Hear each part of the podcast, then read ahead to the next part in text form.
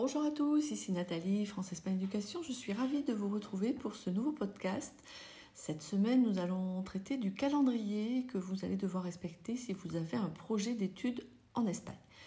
Donc si vous envisagez d'étudier dans une université en Espagne, euh, maintenant ça va être pour l'année 2021, euh, et vous allez réaliser euh, ce projet avec l'obligation de passer par un certain nombre d'étapes.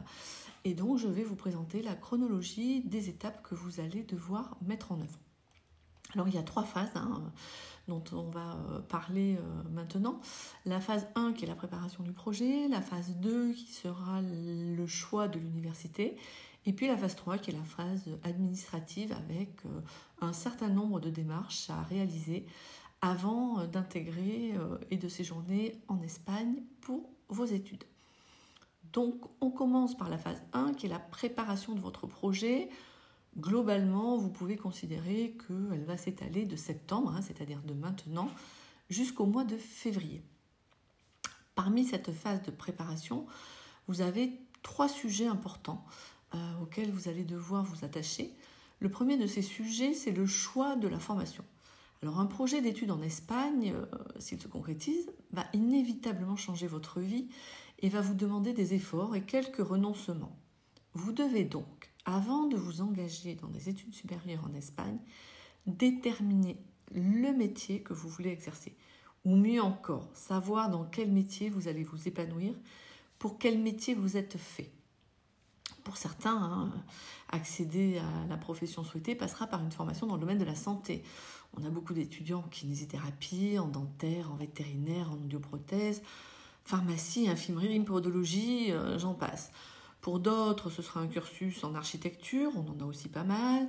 D'autres encore, une école de commerce, business, management, marketing, finance.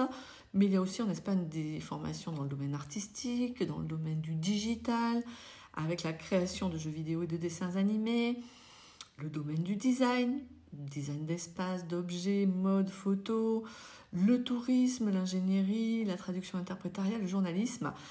Enfin bref, l'offre est importante et vous allez devoir savoir exactement ce que vous souhaitez euh, pour votre future vie professionnelle.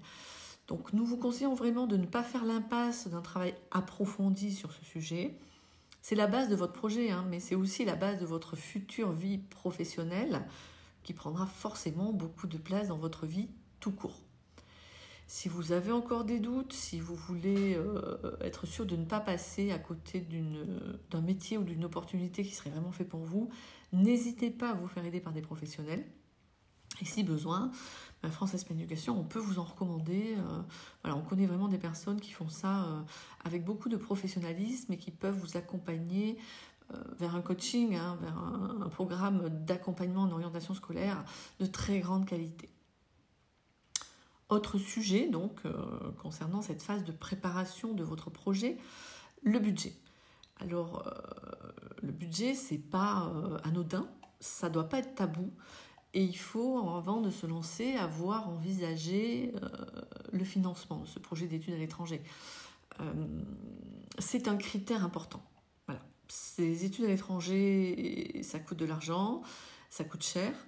Euh, et puis, euh, les aides sociales ne sont pas les mêmes dans tous les pays. Le coût de la vie, hébergement, nourriture, transport ne sera pas le même non plus. Mais surtout, vous allez devoir financer le coût de votre future université. Par exemple, les universités privées en Espagne coûtent cher, parfois très cher suivant les cursus. Les universités publiques elles-mêmes si vous avez un dossier suffisant pour y accéder, sont beaucoup plus chers qu'en France. Et les bourses, quand elles vous seront accessibles, sont beaucoup plus faibles qu'en France.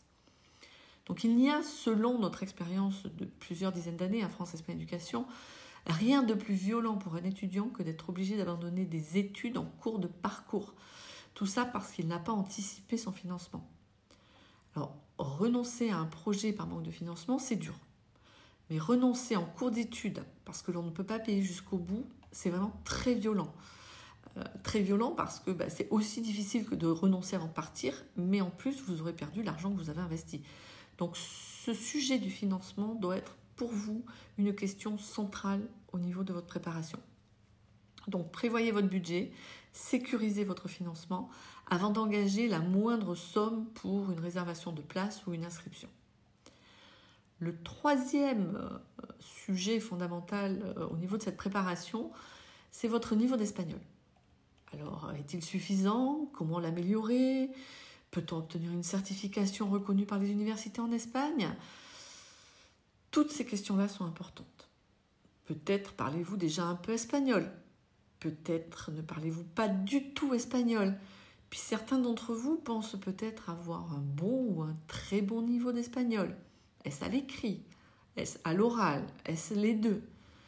Une chose est sûre, c'est que si vous êtes actuellement lycéen ou déjà étudiant, nous vous suggérons de faire un test euh, lorsque vous êtes en cours de bio, de SVT, de maths, de physique ou autre. Imaginez-vous que toute la durée du cours est en espagnol, que le professeur ne va s'exprimer qu'en espagnol. Êtes-vous prêt pour ça? Pourrez-vous réellement interagir uniquement en espagnol euh, dans ce cours? En fait, est-ce que vous avez vraiment le niveau? On est d'accord. Hein La plupart d'entre vous, quand vous aurez fait ce test, vous allez vous rendre compte qu'il va falloir que vous y mettiez vraiment et pas uniquement pendant vos cours d'espagnol. C'est le minimum. Écoutez en cours d'espagnol. Mais vous allez certainement aussi devoir fournir des efforts personnels pour progresser vraiment et avoir le niveau pour postuler les universités demandent souvent un niveau B1 ou un niveau B2, mais meilleur sera votre niveau d'espagnol et plus de chances vous mettrez du côté de la réussite de vos études en Espagne. Donc dans l'idéal, ce serait même que vous puissiez avoir avant janvier, février 2021, euh, donc pour postuler pour septembre 2021, une certification officielle de votre niveau d'espagnol. Donc soit B1, mais B2 serait vraiment mieux. Euh, et pour complément d'information, ces deux niveaux n'ont rien à voir avec un niveau de terminale. Même si votre euh, professeur vous assure qu'à l'issue de la terminale, vous avez un niveau B1, c'est rarement constaté dans les faits lorsque vous passez un test officiel. Donc, redoublez d'efforts, accentuez votre travail en espagnol, prenez des cours particuliers si c'est nécessaire, regardez des séries en espagnol, regardez des films en espagnol. Enfin bon, il faut vraiment travailler cet espagnol. Et si vous le pouvez, passez une certification. Il existe deux modalités de certification, le délai, D-E-L-E, e, ou le CIELE, S-I-E-L-E. Et ces certifications euh, peuvent se passer dans différents organismes, Instituto Cervantes ou certaines écoles de langue. Et c'est aussi quelque chose qui peut vous être très, très, très utile. En tout cas, vous pourrez toujours compter sur l'énergie de France Espagne Éducation pour vous sensibiliser sur ce point et vous donner vraiment conseils, informations et contacts si vous en avez besoin parce que vous ne savez pas trop à qui vous adresser. Les trois points importants de la phase 1 euh, étant maintenant traités, on va passer à la phase 2. Et cette phase 2, elle va aller du mois de janvier au mois de juin. C'est le choix de l'université et le dépôt des candidatures. Alors vous allez euh, devoir réaliser un travail par rapport à des critères objectifs pour choisir une université. Ces critères objectifs sont principalement deux critères. Pour une part, c'est votre niveau d'espagnol, et d'autre part, c'est votre dossier scolaire. Il ne vous servira par exemple à rien de postuler dans une université qui exige un niveau B2 en espagnol et que ce niveau soit certifié par une certification officielle si vous n'avez qu'un niveau B1. Votre objectif pourrait être dans ce cas-là de présélectionner des universités qui recrutent au niveau B1 en espagnol. Si vous souhaitez vraiment intégrer une université qui a un niveau B2 en termes d'exigence de niveau d'espagnol, vous allez devoir faire le nécessaire avant de postuler, sinon votre dossier serait rejeté au niveau des tests d'entrée. Autre exemple, si vous vouliez rentrer dans une université publique, vous avez dans ce cas-là certainement entendu parler de la note d'accès, traditionnellement supérieure ou égale à 10 sur 10 hein, pour les cursus les plus demandés. Les Espagnols sont notés sur 10 points. Hein. Voilà, un système sur 10 points. Mais si vous avez des moyennes qui tournent, vous, autour de 10 sur 20, ne perdez pas votre temps à postuler. Concentrez-vous plutôt sur la recherche d'universités qui recrutent aux alentours de 5 sur 10 qui correspondra plus ou moins à vos moyennes de 10 sur 20. Une fois que vous aurez construit la liste des universités possibles, Vous pourrez affiner vos critères et déposer vos candidatures dans les universités qui vous conviennent et dans lesquelles vous êtes susceptible d'être admis. Faites ce travail en profondeur. Ça vous évitera de perdre du temps, de l'énergie, de l'argent, d'être stressé. C'est un travail fondamental. Alors vous pouvez commencer dès le mois de septembre, mais avant de connaître votre dossier scolaire, la plupart du temps, ben, pour avoir une idée des notes de terminale, il faut attendre le mois de janvier au moins pour avoir les notes du premier trimestre, et puis votre niveau d'espagnol. Si vous travaillez beaucoup votre espagnol, entre le mois de septembre et le mois de février, vous pourrez avoir beaucoup progressé.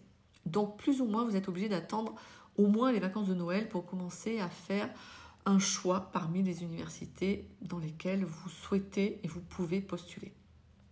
Donc pas d'urgence, mais c'est aussi un travail à faire avec beaucoup d'attention.